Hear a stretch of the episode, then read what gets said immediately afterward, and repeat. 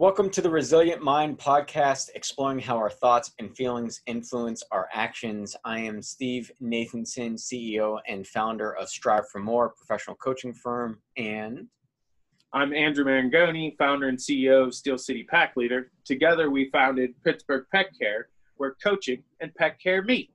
And this is our podcast.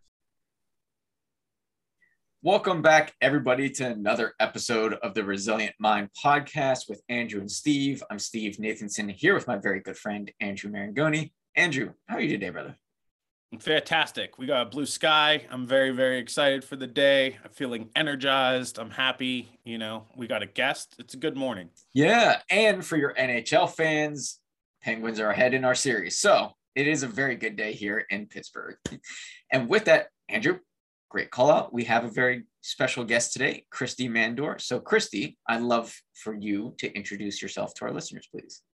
Sure thing. Hi guys. I'm I'm so happy to be here. Steve, thank you and Andrew, thank you so much. I so I'm Kristy Mandour. I own a business called Sow to Speak and I do emotional intelligence coaching within businesses. I work with established and emerging leaders within organizations to help them strengthen their emotional intelligence, Sometimes it's introducing them to emotional intelligence, debunking them, but really showing how it's an, always an inside job and how you start with yourself. The outside inevitably changes for the better as well. Uh, and I also am a, an avid writer and host the Closet series, which is a video and podcast series that has cross industry guests come on to talk about questions that we often keep in the closet Steve, you were one of them yep. about democratizing coaching, which was awesome. Thank awesome, you. awesome. yeah, I absolutely loved uh, doing it. And if you haven't checked out anything that Chrissy's done, please do it because it, incredible woman. Very, very, very thankful to have you on the show because there's a lot of synergy in what you and I do and the conversations that we've had. So I'm really excited actually to share that with our audience and to that point that you were just touching on about emotional intelligence, it absolutely does start with us. And when we can go through that process, right, from self awareness of that change, that understanding, and creating that greater intelligence within us, emotionally, growth mindset, you know, a lot of these concepts that we talk about, it blends off onto people. It starts showing them that it's possible. It shows them the way, but also as leaders, you start walking the walk, not only just talking the talk, and then you influence how that really comes out in others as well. So I'll get off uh, kind of my soapbox there, and actually, I'm curious to turn it over to you and see if you you agree and you know what else maybe you see from your work. Well, you just dropped so many beautiful nuggets within that one piece right there. Uh, you know, there's you really did like there's so much humility and emotion inherently in being willing, which is the operative word, you and I have spoken yeah. about that. Anybody can be coached if they're willing. If they're not willing, it's a it's a it's a I won't say a dead end, it's a block. So if you're willing, there's major humility in that, especially if by society standards you've reached a certain level of success to be able to say that there's still areas to grow. I mean, some people might be like, I don't need it they need it. So I'm the president of the company, I'm the CFO, the CEO, the COO, whatever. Give it to them because I'm good. And what that does is actually, I've noticed, and I would love for you to hop in here too. I've just noticed that that is counterproductive for why they're bringing us in. it actually creates more divisiveness, it creates more distrust, it can even erode respect, which um, is needed, which is so needed. So I feel like there's emotional intelligence does absolutely start internally. You just need to be able to be willing to step yeah. into it. Yeah. Yeah. It, and there's a great point in there that you've brought out. And, you know, Andrew, I know you face this as well in the work that you do, but you're right. A lot of times it's here's a problem, go fix it, right? This is something that they need to be dealing with uh, or rectified, if you will. Uh, had a recent conversation actually, and I won't share details or names on it, but part of it was there's three scenarios essentially that coaching is used for, and one of them is uh, rehabilitation, if you will, was not the exact word that was used, but you're being brought in as a coach to essentially fix a problem as your last resort. And, and so I, I think that there are scenarios, just like you're calling out, right, that can create uh, that disconnect. It can even cause resentment, I feel, in addition to that lack of respect that you're, you're noting. And it's actually a great thing because, you know, we haven't talked about this on the show yet. We haven't talked about for us as coaches or people who are in that giving altruistic uh, arenas that are in any service industry, resilience for us as well in what we do. So actually, I really kind of enjoy where this is this is going. And and Andrew, I'd love for you maybe to chime in as well of what you see, because I, I think we can have a great topic today of what does it take for us to be resilient as people who serve others. Right. And, you know, one of the things that I think that's important that you brought up was I deal with that kind of the same thing as people are bringing me in because they their dogs have issues. It's not their problem. The dog has issues. And I was like, right, but you're completely responsible for setting your dog up for success. So their issues are a reflection of what you are aware of, not aware of, what you're doing, not doing, and all of that stuff. So it comes back when you're the leader of an organization, 100%, 100% responsibility is you. And everything you see in your organization is a reflection of a place where either you didn't show clarity or you need areas of improvement if you see problems there you know it, you know you could be a proactive boss and be like everything's going great i'm going to make it even greater by making sure that yeah. you know we're ahead of the game before problems even arise you know yeah. having good communication and having a mutual level of respect and treating everyone who's involved with that um, that worthiness as we all belong here we're all getting together to accomplish things yeah and dare i say it comes actually kind of full circle to your initial point kristy of that mentality of just fix it if you will yeah so two things that you both said that piggyback on what I was going to say. So Andrew hit the nail. You said it at least twice. We, we. When there's that divisiveness where we're being quote unquote called in to fix the problem, which in which translates to a lot of people as the person, like the problem is the person, which is a horrible feeling to feel that way. It creates a very static us them divide so silos is a, a, common cliched word. People love or hate it. it whatever you call it, it happens. so it's like the more that there's that divisiveness of us and them, it creates that energetic feeling. So to Andrew's point, I love that you brought in the idea of being a leader to your dog because it's it's energy. Dogs are, if anything, I don't care what type of animal person you are, animals just are radar for energy. So they just can sniff it out before someone even walks in the room and and that's where the self compassion piece which i feel there's five pillars of emotional intelligence which we can get into i feel there needs to be six because mm-hmm. i think self compassion isn't it's the foundation for it when you're going to do anything that requires taking a look at yourself there it need you need self zero I, I absolutely am so on that side i don't i'm it's like not a non-negotiable you need self-compassion yeah. Well, it's funny because they they really do go hand in hand. Uh,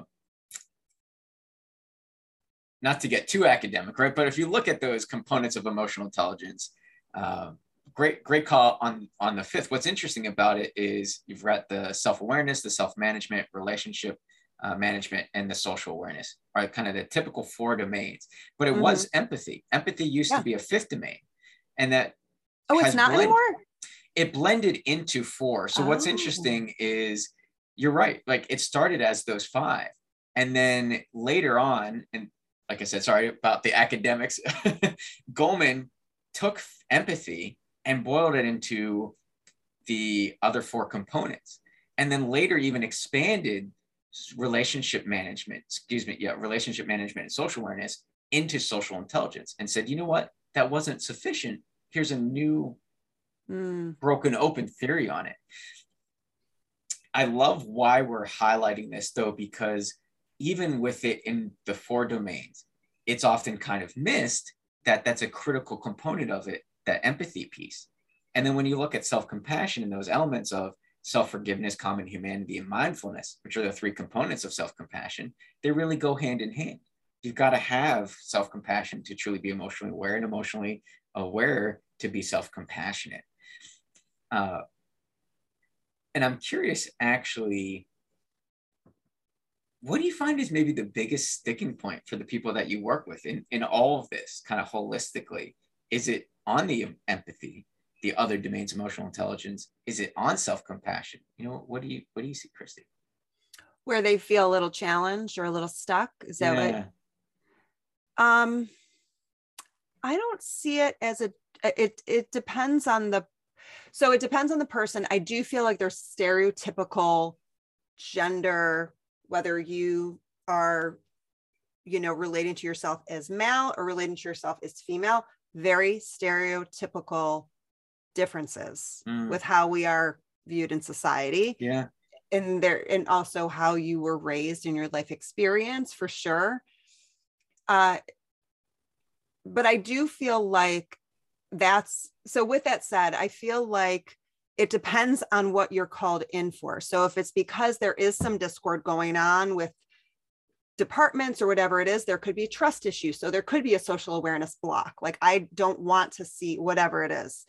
If you're called in for maybe uh, helping in regards to building their leadership or they just were which i you and i've spoken about that going from inter- internally being motivated or internally being promoted and then going from bud to bo- boss quote unquote yeah. that feeling then that there's that social awareness piece and then there's also a block of like internally having to deal with going off of your point about empathy this is a little circle, but stay with me, is that the self compassion piece in, is simultaneously building your capacity for empathy because you're looking at yourself, which then allows you to sit in discomfort with other yeah. people. So you're building that empathy with others, which allows you to have stronger boundaries. So what I notice is that across, if we overarched everything, boundaries, boundaries, boundaries. We just, we are not taught how to do it we don't know i feel and i feel like that transcends whatever gender that you consider yeah. yourself as. I feel like that's something that that would be the sticking point. I would say that would be is is how to set clear boundaries with compassion. Yeah. i feel like it's very like mutually exclusive. This idea of i'm either caring or i am you know hard nosed so i if i'm empathetic i'm going to be steamrolled. So i can't be empathetic. And it's just like no no no no let's unpack that. Yeah. There's very good points in in all of that because boundary work i think is incredibly important. From the stance of we may feel violated at work because no one listens to uh, our off time or we don't have enough time. We're off balance right? That's that's one of the typical ways i see it kind of come out is i have no work life balance I have no boundaries. My boss is emailing me at two in the morning uh, and then expecting me to respond at six in the morning, but I just went to bed at 1 a.m. You know, don't you see that, right? Don't you understand that I'm getting four hours of sleep at night? I'm killing myself and you don't care. Very real world example. And I think underneath that, it's what are those boundaries that are getting violated? But what do they look like as well? And then once we create that awareness around it, then how do we start implementing it and holding true to that, not only for ourselves, but for others, and do it in a way that isn't just, you know, absolutely, this is the way it's going to be, and that's it. Sorry. Right. right which is more compassionate which which is so like it that so that's usually how we flow right like it's either yeah. like super porous boundaries because we want to be nice or rigid which is still underneath it. Like, I'm so afraid of having to deal with what's underneath. So I'm just going to do it, take it off like band aid. This is it. I'm going to be rigid. Yep. And so there's that gray area. So when you, I love the example, which I feel so many people could relate to in regards to the, the, the work life balance and how, you know, using your example about the emailing it for going back to what you were talking about with sticky points, why that triggers someone is so different for per person. yeah. It's so different per person. So it's I, you so as coaches, we could go in and assume that we know like oh, they're frustrated because of this. but that's where we really have to get curious with our initial judgment which might be a sense it might be an intuitive hit and then we yeah. can check in mm-hmm. or we could say you know i'm curious what it is about that that that initiated that at first you know yeah. to really understand it and then it's like okay. Yeah. right? Yeah. Uh, it's spot on because it's important. Real quick tangent uh, to be very coaching for a second i may not understand a single thing about what you're telling me and i can still successfully coach you. Like coaching allows for that. But i truly believe if you understand as a coach it makes it even that much more impactful and better. And why i bring that out was I think that understanding is beneficial twofold from you as a coach, right? The collective you here, kind of as coaches, to be able to coach somebody through that, but also very importantly for that person, getting back to our emotional intelligence and that self awareness piece is what is it that caused me to essentially explode? What has been festering under the surface that I have buried, ignored, or perhaps tried to convey but haven't successfully conveyed it? uh, or conveyed it in a way where someone clearly understands that now has caused that eruption versus maybe understanding a little bit more around our boundaries, what is being violated, what isn't, and then how to bring that up sooner versus, like you said, going from zero to a 100, essentially. Uh, yeah, a lot of good wisdom in there. uh, Andrew, what are your what are your thoughts, my friend? Um, well, I was thinking about boundaries in general, and I do agree that a lot of people kind of have like the very I hold them so rigid, or um, you know, I I have them, but like I most of the time I just let them get eroded by everyone's needs. Um, and what I have found is that you know the boundaries are important for the person setting the boundaries because it's helping them be as efficient as possible with what they got going on. And when you explain that to other people, um, it helps aid in the support of your boundaries because people respect them and they don't look at them as like, oh, you're just some rule guy, right? Is you know, no, I I have these because this helps me help you more efficiently. You know if i'm if i'm always getting dragged in one direction or another i'm all over the place. I can't focus on helping you or supporting you. So i need time you know i can't respond to an email instantly. Like i respond to emails on certain days and i tell people that. And i think that's the other part of it is being upfront and clear about what your boundaries are allows for communication to flow more freely between people. Because i think a lot goes unsaid because of fear of what is this person going to think about how i feel about this situation? Or you know you want something from something but you put yourself in their shoes and you're afraid to ask because you're like well if somebody asked me of that i don't know how i'd feel about it blah blah blah blah blah. And you're telling yourself all these stories. So i think that you know, for somebody who struggled with boundaries, and then Steve, when we did our work, you helped me structure some, yeah. um, and also put some in place for my staff to help them. You know, it really cleaned up a lot of un um, communicated you know junk in between all of my staff and i yeah. uh, is we talked about like what are the expectations of how we communicate to each other? What do you want? And i allowed room for everyone's to be different. I didn't say here's the company policy. I said how do you want to be communicated with? What are your times that you want me to stop communicating with? Because some of my team are go-getters and they're like you know i i if there's a work available i want you to let me know and I was like, all right, fine. Other people are like, after 6 p.m., don't contact me. fine. yep. Uh, so, you know, I think it's important.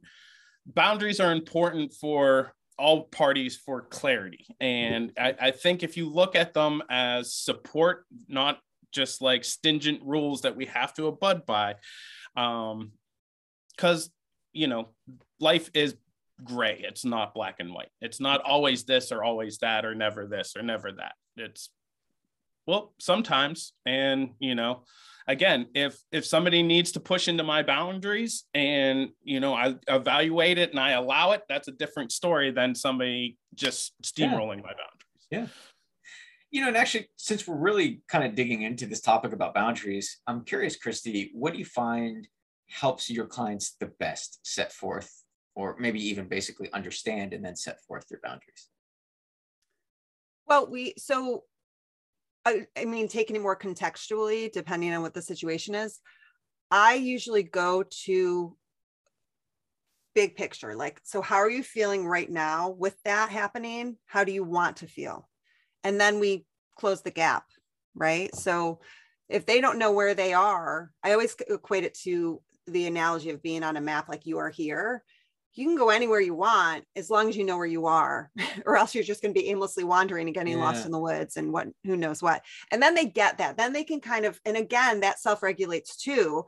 So of course when we bring up any situation where boundaries are shaky it's going to it's going to evoke emotion. It just will. And it's, and then we unpack like well there's an upside to this. You clearly care or this would not. So i i, I work to prag- pragmatically reframe it. I'm not a huge I have a love hate relationship with positive thinking because I think it can sometimes create a fluffy look this way. Don't look at all the like look at all the flowers. And it's like no. So um, I heard something recently called powerful thinking mm. instead of positive thinking, which mm. I really loved. I felt like it had roots in it. So I do say, okay, so this makes sense that given the circumstance, this would create this kind of shakiness in you about setting this boundary or changing the boundary, right? What is this telling you care about? And then when we dig into their values, there's like a, whew, there's a relief. It's not as tight. And then when you do the zoom out, no matter how you do it, which we can get into if it if it comes up, just different ways that I do that. It's yeah. been researched that that helps with the self-regulation piece of just being objective, just immediately within seconds creates self-regulation because you taking that mindful pause outside of yourself immediately creates a sense of safety, awareness, so that you're not as in whatever's happening.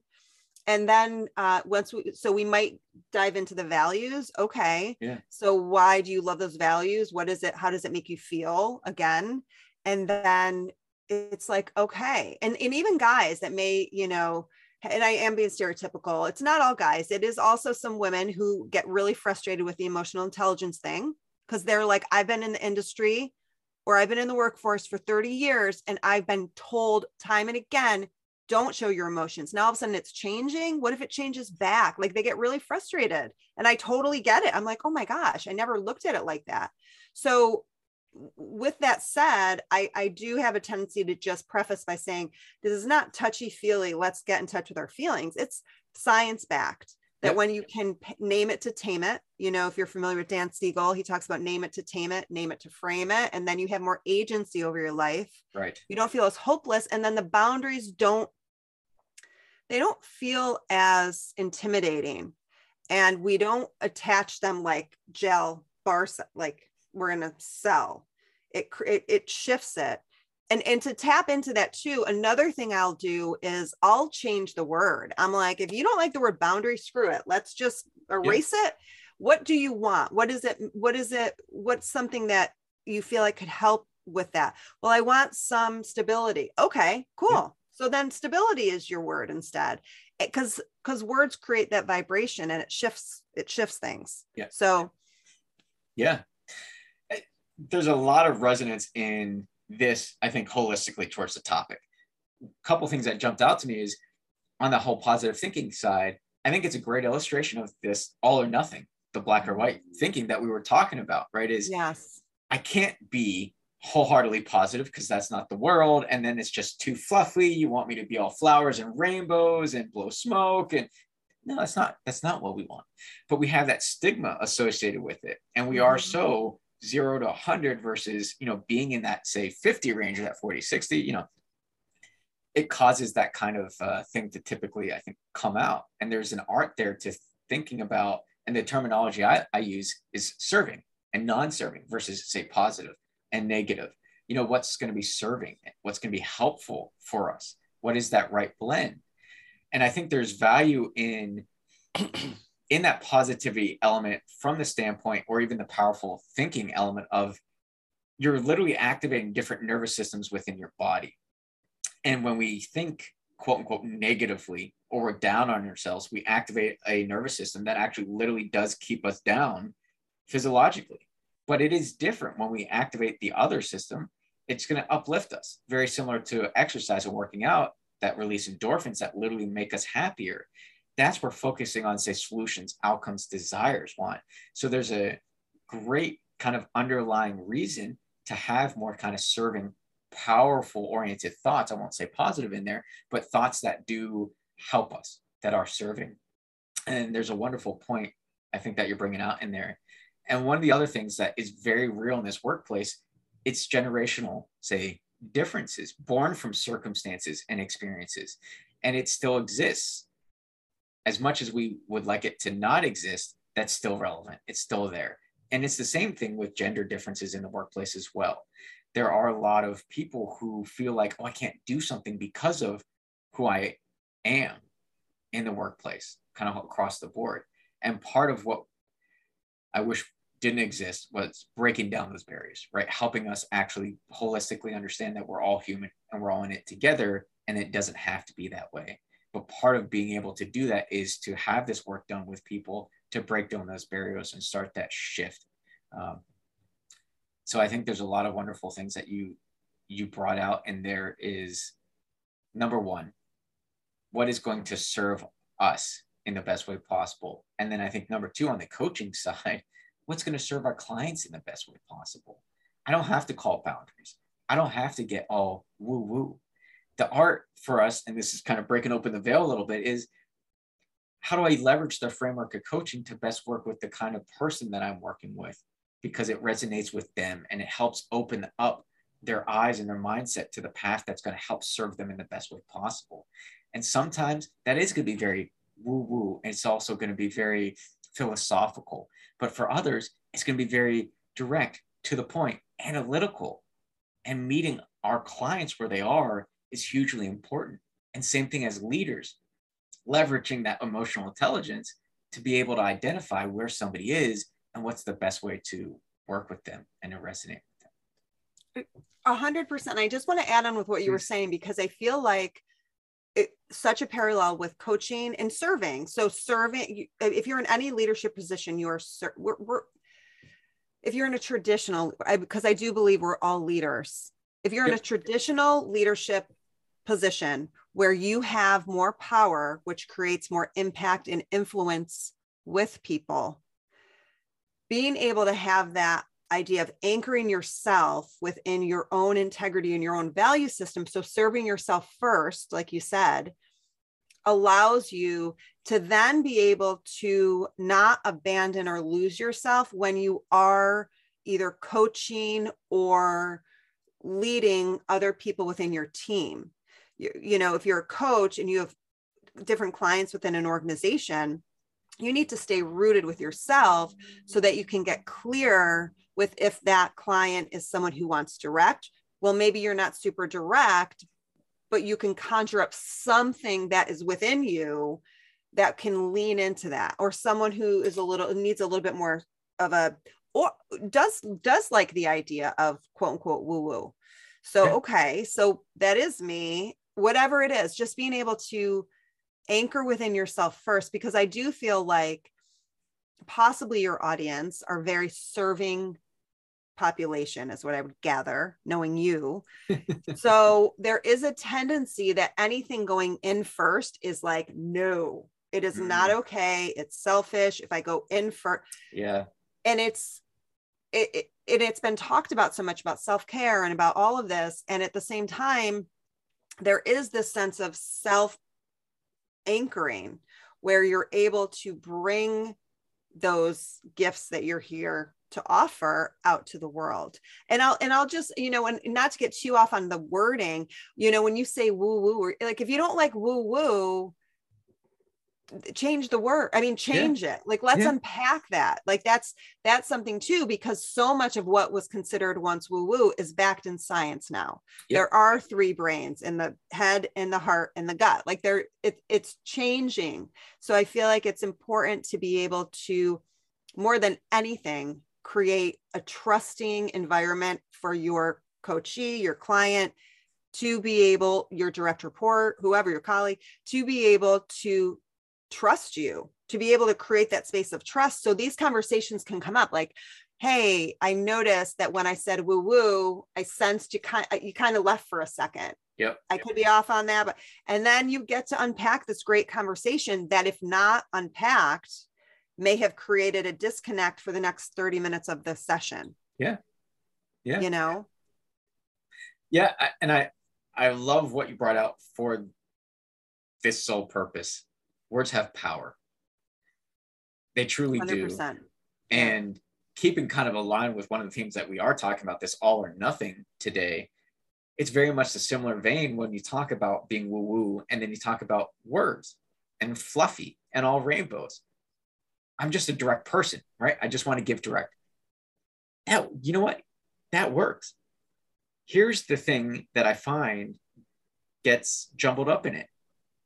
We are very capable of being direct in a way that actually is going to impact people in a serving way versus the way that we typically communicate today. And I won't go down the tangent and rabbit hole of what we see in TVs and movies and social media that influences that, that communication style. But I say this all too often. It's not what we say that's the issue, it's how we say it. So there's absolutely 100% a way to be direct and not cause people to be upset.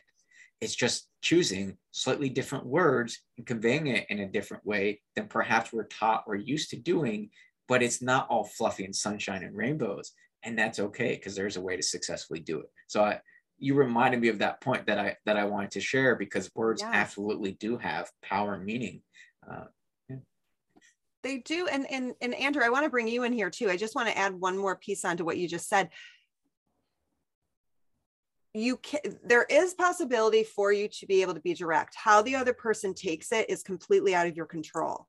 So if you feel like you're you're going to work on being direct and the outcome is going to be that this person receives it well and then they don't you're going to be like you may fly all the way down to feeling awful about yourself or you may fly down to blaming the other person like i really worked on this and you didn't so it's the repair right? It's being able to be emotionally intelligent enough to go, oh, I just got a little hot because it took me a lot to be direct when I'm usually very, you know, I avoid difficult conversations and I really was direct and I I'm in a newly minted role and. I have to give this information to my this feedback to someone who is a colleague or I just, I'm now the CEO and I'm not used to this and I have to give this and I'm a little intimidated by my CFO or whatever it is. I mean, it happens all the time. I don't care how much yeah. power you have.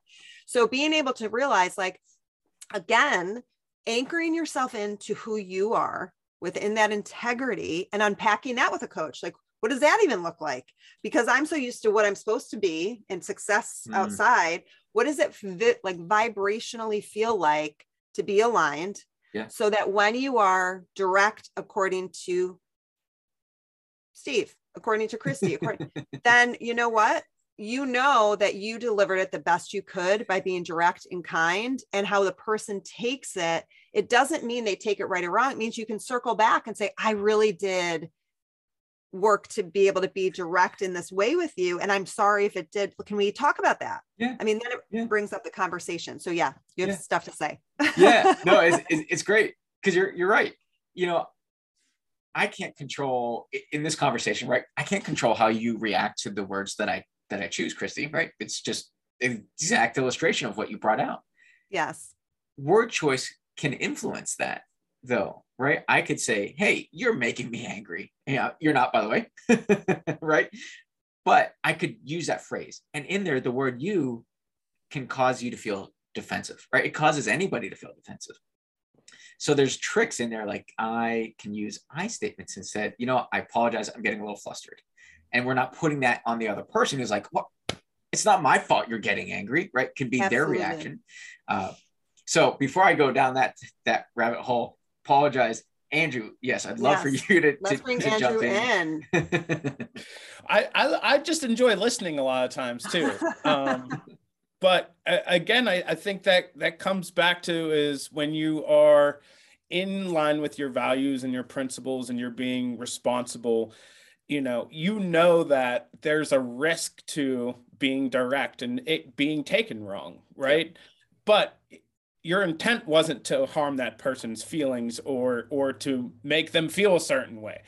Um, it's actually one of my favorite things to to talk about is when people are like, "You make me feel this way." I was like, "Don't have that power." um, I just don't. You feel a certain way, and if I if I can change what I'm doing to avoid that, cool. If not, we could talk about that. You know, um, because there's I, I I've I've found that people pleasing and trying to like tiptoe around things is probably the least serving thing we got going on in today's world. Um, not being direct and beating around the bush, being passive aggressive, you know, in in many fashions. That's the the way of the world today. Is you know, if I can't be direct, I'm going to be super passive aggressive about mm. it. Um, which doesn't serve anyone. We know that. Um, so, yeah, I, it is all about finding that resilience in yourself to say like i i know what i'm working towards and i know what i'm doing and i'm trying to support and help other people in the same fashion um, a lot of times what i find is that holding that space open for people if they get comfortable that people find it to be very helpful and get unstuck and we get things going. And you know the same thing happens with dogs is like when people call me i'm like well what's the root cause of all this? Right? Like and the same thing goes for coaching is it's it's not the problems that are arising it's what are the root causes that are getting these problems to show up. Um, so i think that's a big part of emotional intelligence in general is getting to the science of emotion drives behavior. So if we can tap into the antecedents that either cause the emotion or be aware of what's bringing up those emotions to cause the behavior, then we can get ahead of it and start looking at it, reframing. And I agree with you 100%. I I I love the idea of reframing things in a positive fashion or a serving fashion. But I think that people look at it the same way when I try to explain people of what we're trying to do with food and reactivity cases with dogs is I was like, we're trying to change the emotion. We're not bribing, distracting your dog to not do the thing, right? Is we are trying to say something else is possible, right? Mm. And in doing so, the emotions change and the emotion of that's not scary anymore. I can look to you for direction. I can look to you for security. Once that emotion is established, then you can actually start training. mm-hmm. um, so the same thing goes when you're working with a human is if you know if you're giving them stuff to do and you're just saying well don't think that way think this way that's not going to work for a lot of people is like why do you feel that way and let's talk about that and is that really the case what's really happening can we can we dive into that because at the end of the day that's what i find it is is that people have written a story about how somebody is or why somebody's doing something and until they can let go of that story we can't really move forward anyway yeah. Wow, Andrew dropping the truth bombs. Like, who would have known? and all coming from I mean, it's it's there's so much of what you said that's found. I'm hearing like the parallel between dog human is that foundational piece of trust and security.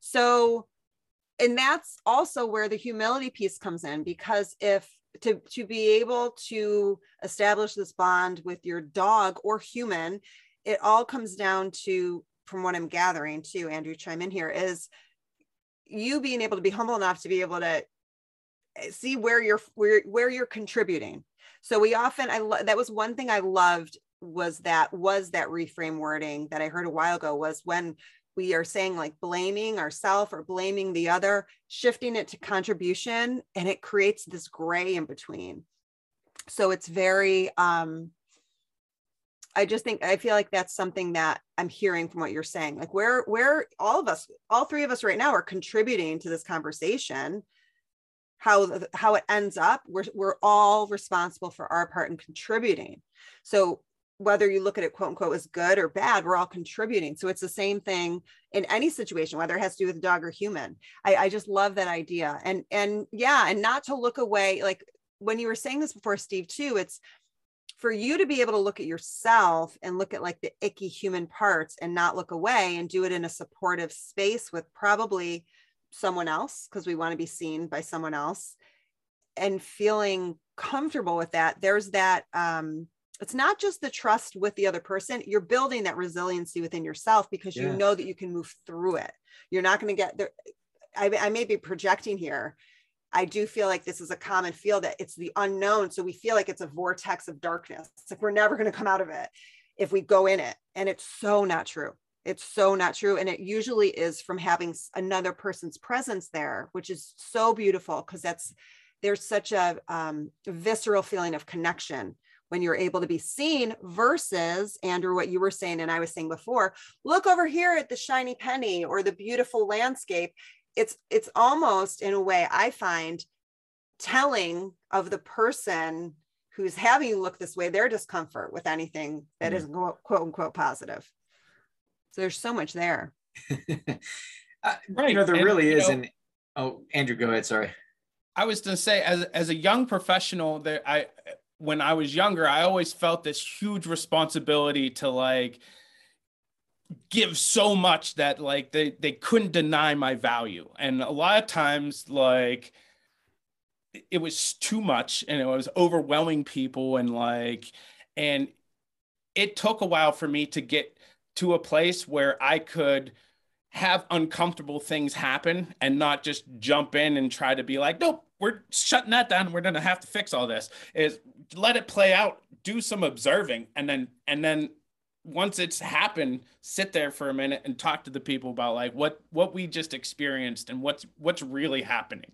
Mm-hmm. And you know, it it was amazing how I had all the answers before I really knew what I was doing. And now that I'm really good at what I'm doing, I have more questions than answers, but it seems to be more serving than anything. Um, and we're getting better results with way less than we ever had before um, because we're not we're not looking to all different directions we're we're looking at what's happening and let's let's let's look at what can and can't be done and and what what would we like to see happen? And can we practice that? And what does the practice of that feel like? Um, there's different roads of getting out of things. And i like the idea of um, you know bringing it all together in, into reframing and and making it you know what is it that we're looking for and how we create that? With that in mind to that point, Andrew, and creation, I'd actually love to shift kind of briefly into one last question that we actually love to ask guests on the show about creation, which is essentially what does a transformative world look like to you, Kristy? Meaning, you know, what is the world that you want to create and live in? So, with that, actually, I'd love to hear your thoughts. Wow, that's a fantastic question uh, it got me very excited. So clearly it's hopeful. it did. I was like, oh, that would be I'm an idealist. I am. So uh, it works when I write fiction. in the real world, I have to root myself in that pragmatism, which is that grounded optimism. Like when you say how you look at it as serving, I, I call it grounded optimism, that you, mm. you're optimistic and you're grounded.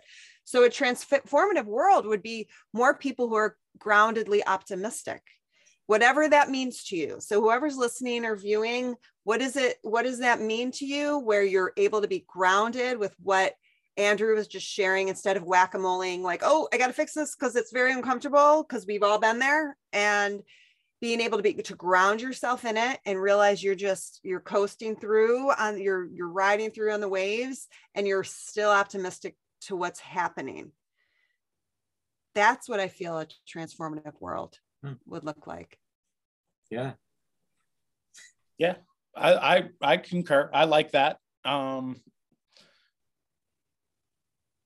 there's a there's a lot to be said about standing and grounding and being optimistic. And there is it's part of Zen philosophy actually is that no matter what's happening to me, it's the best possible thing that could be happening to me right now, even if it's uncomfortable and horrible.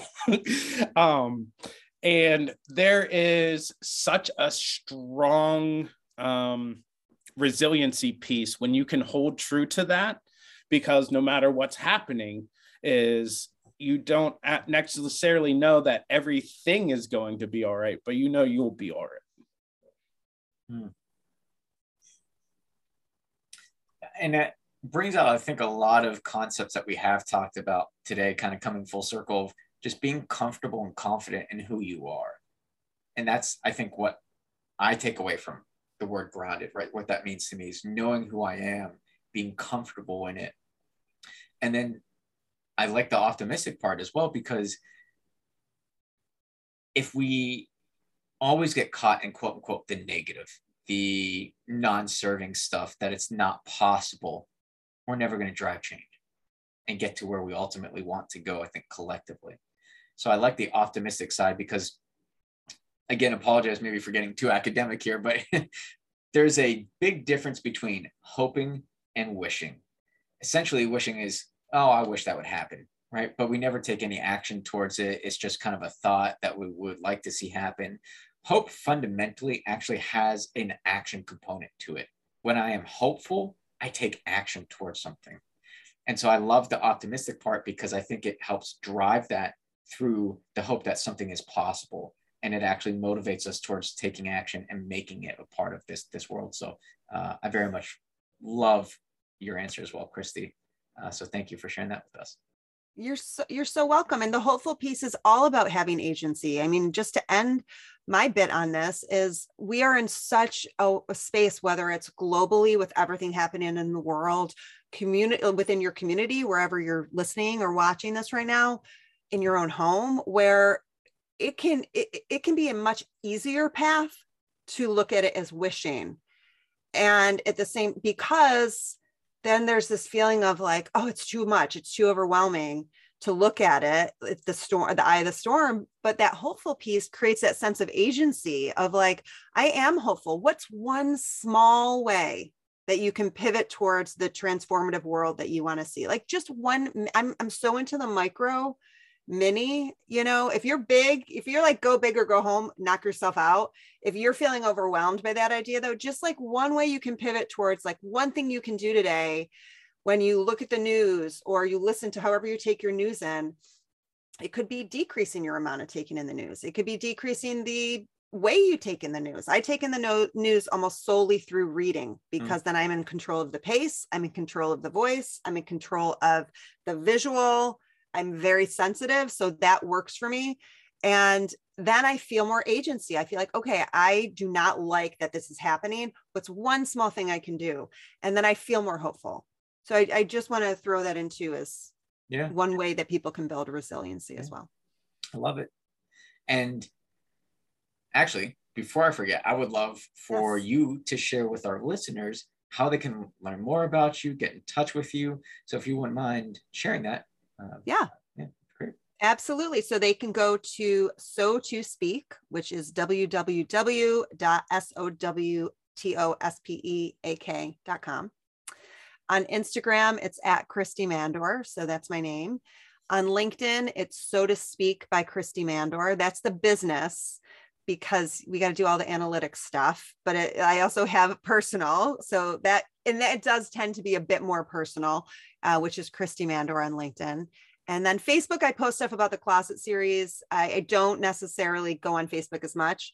And then uh, YouTube, ha- you just do a search for Sow to Speak and the Closet series podcast, and um, video series will pop up. And Steve's is the latest one up, so definitely Ooh. check that out. That conversation was fantastic too. So, yeah, thank you. Uh, really enjoyed yeah. it. This this one's been awesome as well.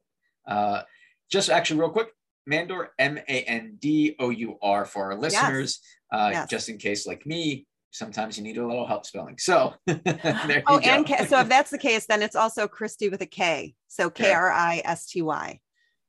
Perfect. Yes, yes. excellent. uh, thank you, Chrissy, for such an amazing conversation today. Uh, I actually don't want this to stop, so I think we're gonna have to find another time for us to have some kind of recorded conversation again to keep to keep this going. Uh, so, Andrew, with that, what do we always say, my friend? I forgot. oh man, let me down. I did. I I totally had my brain just space. I you called me out and I was like, "What are the words I'm looking for?"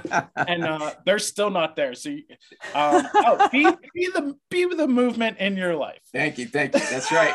That is right. I See, hope you guys leave that in and you don't edit it out because it was so real. I love it. I love oh, it. No, we're we're total authenticity that here. That is totally staying in because yep. it's going to be a great laugh for everyone listening. Oh my goodness. Like, well, it's a know, great point too. You know what? Actually, I'm going to end this on one last point. Actually, and it to kind of cue off that tagline is, we often pursue being perfect, and we view people as perfect, and we put them up on a pedestal. But I think all three of us will probably agree with this. That is, you know what? We're not perfect as human beings, and guess what? That's okay. It's okay to be that because when we put that expectation upon ourselves and we don't meet it, all we end up doing is beating ourselves up and causing things that are worse for us than embracing what we've talked about is that we're human and that's okay. So that's perhaps what we, we will leave folks with today. Is it's okay to be you. Yeah. Just Love do it. the best you can do with what you got where you're at. So until the next time, be the movement in your life. If you enjoyed this podcast, please show your support by subscribing. If you would like more information on coaching, look at striveformore.com to find Steve's business, or you can look for pet care options at pittsburghpetcare.com. If you'd like to email us, you can email us at contact at pittsburghpetcare.com. See you next time.